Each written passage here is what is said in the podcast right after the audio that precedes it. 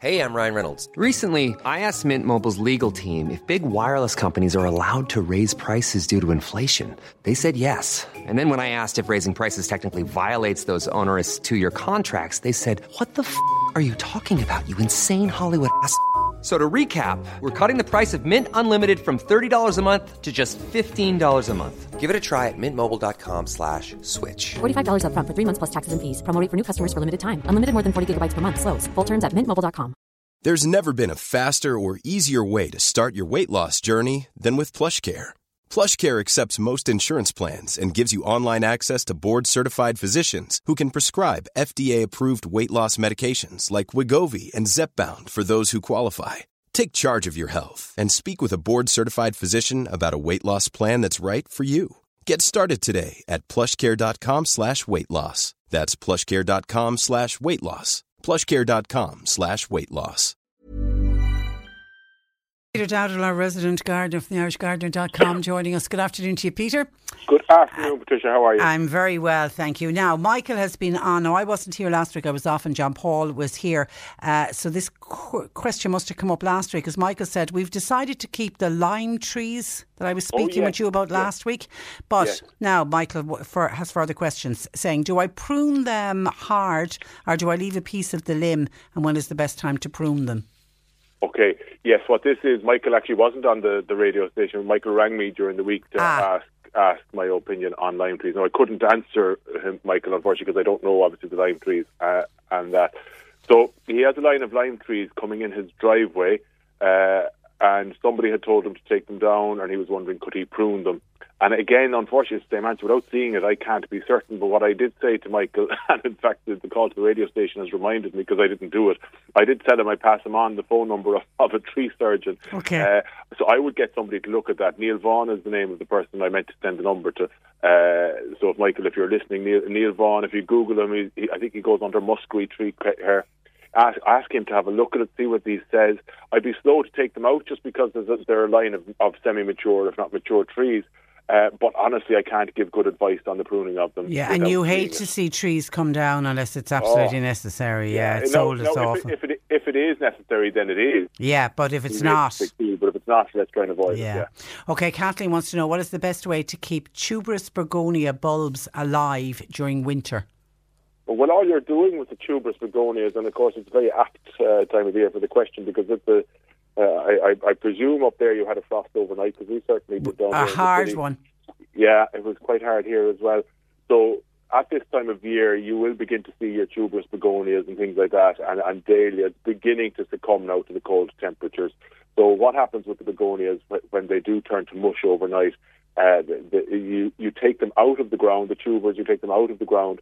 Uh, let them dry off for a day or two somewhere cool and dry on a bit of newspaper or something if you have a greenhouse or a polytunnel, ideal.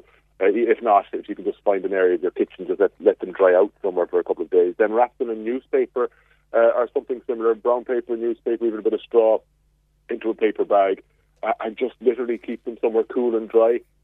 Um, for, for until we until you start planting them out again next year, which will be in around February March, where you'll start looking at planting them on for next year. I know plenty of people who, and in fact, I got a, a lovely gift a couple of years ago. Trish, I had advised or helped this lady. She had a query for me uh, uh, on her tuberous begonias, which she had growing, uh, and I'd say this lady was in in her 60s, and she had got them from her mother, who had grown them for I think 30 or 40 years before that, and so the tubers were at least 100 years old, at least. And I, Incredible. God, that's fantastic. But didn't she very kindly, didn't she drop me up some tubers uh, someday when I wasn't around? It was very, very kind of her. Uh, and I've grown them since, so now they're, they're spreading 100 years later. But anyway, brilliant. she, she stores them in the attic. Uh, so, I mean, somewhere, if you have an attic that, that's cool and dry, that's an ideal place to store those kind of things over Okay. Good luck with that, Kathleen. Uh, could you ask Peter, please, when is it okay to move a rhododendron? It didn't do too well where I planted it two years ago. That's from Bridget. Okay, well, from two years ago, Bridget should be safe safe enough to move it. Uh, evergreen plants in particular, uh, rhododendrons and camellias things that can be problematic to move. Some of them just won't tolerate it at all.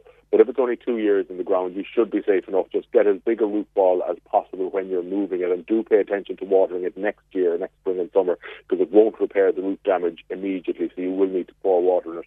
to, to get to the answer of the question, when is the time to do it? Uh, you really want it to be mid midwinter. You don't want it to be now. Okay, we had a frost last night, but we really want temperatures to drop and to stay dropped. We want that plant to be fast asleep in the middle of its winter dormancy. So really, you're probably looking at the month of January as the best time to do it.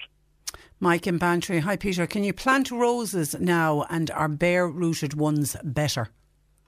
You can plant anything now. Now, like autumn, okay, we're technically in winter, I know that, but I mean, autumn, winter uh, is the perfect time for planting because it gives plants a chance to, to establish in their new home before they start growing next spring. So it's a good time to plant everything. Uh, and traditionally, uh, everything was planted kind of sometime between September, October, and February, March. But of course, with the onset of modern, I say modern, but they're 60, 70 years old now, garden centres where everything is grown in pots, uh, we can plant things 12 months of the year. But traditionally, it was at this time of year. So, yes, the answer to the question is perfect time to grow roses.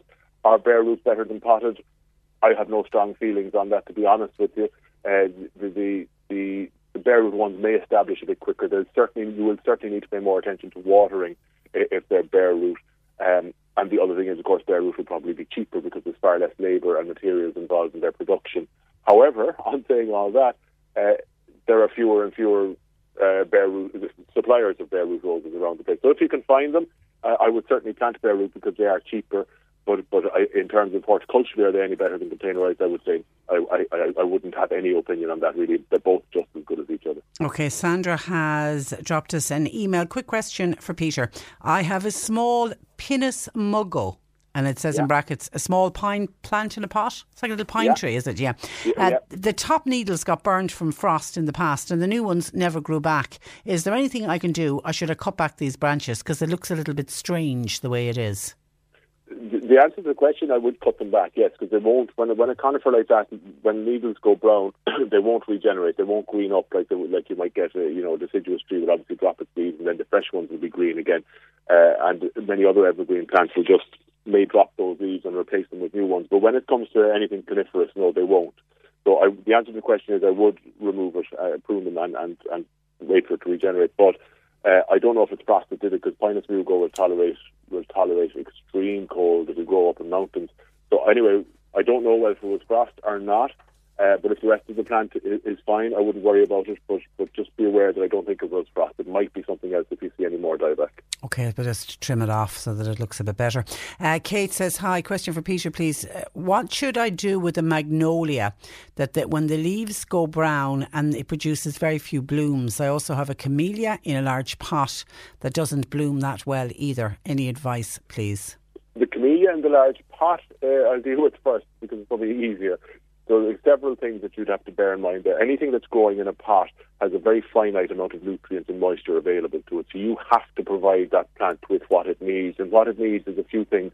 It needs a good sulfate of potash uh, or any kind of plant food rich in potassium and phosphorus. And it needs that during the late summer and autumn because it's from July to September that that camellia sets its flower buds for next year.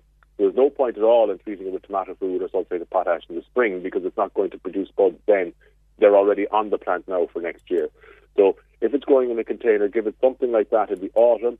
Give it a good uh, ericaceous or acid plant feed during the rest of the year as a general kind of plant tonic because any nutrients that were in that pot uh, are probably long since gone. So you really need to give it its nutrients uh, and you need to pay attention to watering. The other thing with the camellia growing in a container is uh, it may be in the wrong aspect. So if, if, they don't like to face south or they don't like to face east, if, if you're not sure what way they're facing, the, the camellias don't do not like to see the sun early in the morning. Plenty of sunshine in the evening is fine, or semi-shade all day is fine, but certainly not early morning sun. So maybe maybe move it if that is the case. But nutrients would be important.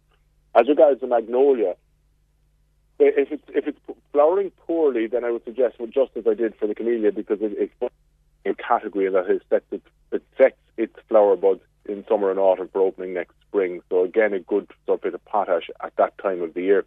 But the leaves going brown, now I'm presuming that it's not that the leaves are going brown now, which would be totally natural. That's just autumn leaf change. And if they're just going brown now and falling, then that's fine. Uh, if if that's not the case, if it's the fact that they're going a kind of dirty, disease-looking brown earlier in the year, then it could be a fungal or bacterial disease, some pathogen getting into it. Again, without seeing it, I couldn't say for sure. Um, if it is, if you think it is like that, or if that makes more sense, uh, then I would certainly remove any any diseased leaves, remove any leaves from around the base of the plant. Give it a pruning. The time to prune it is not now. The time to prune it would be magnolia. You would prune kind of next April May time. Prune it then. Prune off any any of the stems that have diseased leaves. Drench the whole plant with the with the solution of the copper sulfate mixed with water because that is a good good broad spectrum organic fungicide. Uh, and that should work. I'd be hopeful that that would work between that and good feeding and it should come good. Now, the other thing is, of course, with magnolias, they do need to be quite mature before they'll flower. Some of them need to be 15 years of, old, oh, wow. age to flower, yeah. Well, you need, yeah. you need to be patient. And Marie and Fermoy is planning on being busy. Could you ask Peter, how long after spreading sulphate of iron on moss can you scarify? I'm not. First of all, I'm not a. I'm not a fan of using sulphate of iron on moss because what sulphate of iron does is it does kill the moss, but it'll turn the moss brown and black. But what you're doing by adding sulphate of iron to the to the lawn is you're you're making the soil there more acidic. You're you're lowering the pH of the soil, which is of course ideal conditions for the the, the, the development of moss. So I wouldn't use sulphate of iron on the lawn. But if you have, it will kill the moss. I w- certainly wouldn't be scarifying it at this time of the year. So if you put it on in September, October, I wouldn't scarify it now till March. Okay, and very quickly, when do the leaves go red on the Christmas plant? I'm assuming somebody's talking about the poinsettias. sunset. Yeah, yeah, yeah. I, I, you know, as you well know, Trish, because we're I'm, I'm doing this program with you a long number of years, and poinsettias are not my strong point. So I would actually be open to to anybody else to answer that question because I can never get them to, to do it. Um, they they do it. The ones you buy in the shops and in the gardens. They're centres have gone forced. through an artificial Yeah, period. and that's exactly. the reason that they're red this year. You're not going to get them red at Christmas. Okay, we've got to wrap it up there. Listen, have a great week, and we'll talk. We'll talk to you next Wednesday. Thanks for that. That is uh, Peter Dowdall from the IrishGardener uh, dot com. Here's a cool fact a crocodile can't stick out its tongue. Another cool fact you can get short term health insurance for a month or just under a year in some states. United Healthcare short term insurance plans are designed for people who are between jobs, coming off their parents' plan, or turning a side hustle into a full time gig. Underwritten by Golden Rule Insurance Company, they offer flexible, budget friendly coverage with access to a nationwide network of doctors and hospitals. Get more cool facts about United Healthcare short term plans at uh1.com. Planning for your next trip? Elevate your travel style with Quince. Quince has all the jet setting essentials you'll want for your next getaway, like European linen, premium luggage options, buttery soft Italian leather bags, and so much more. And it's all priced at 50 to 80% less than similar brands. Plus, Quince only works with factories that use safe and ethical manufacturing practices. Pack your bags with high-quality essentials you'll be wearing for vacations to come with Quince. Go to quince.com slash trip for free shipping and 365-day returns.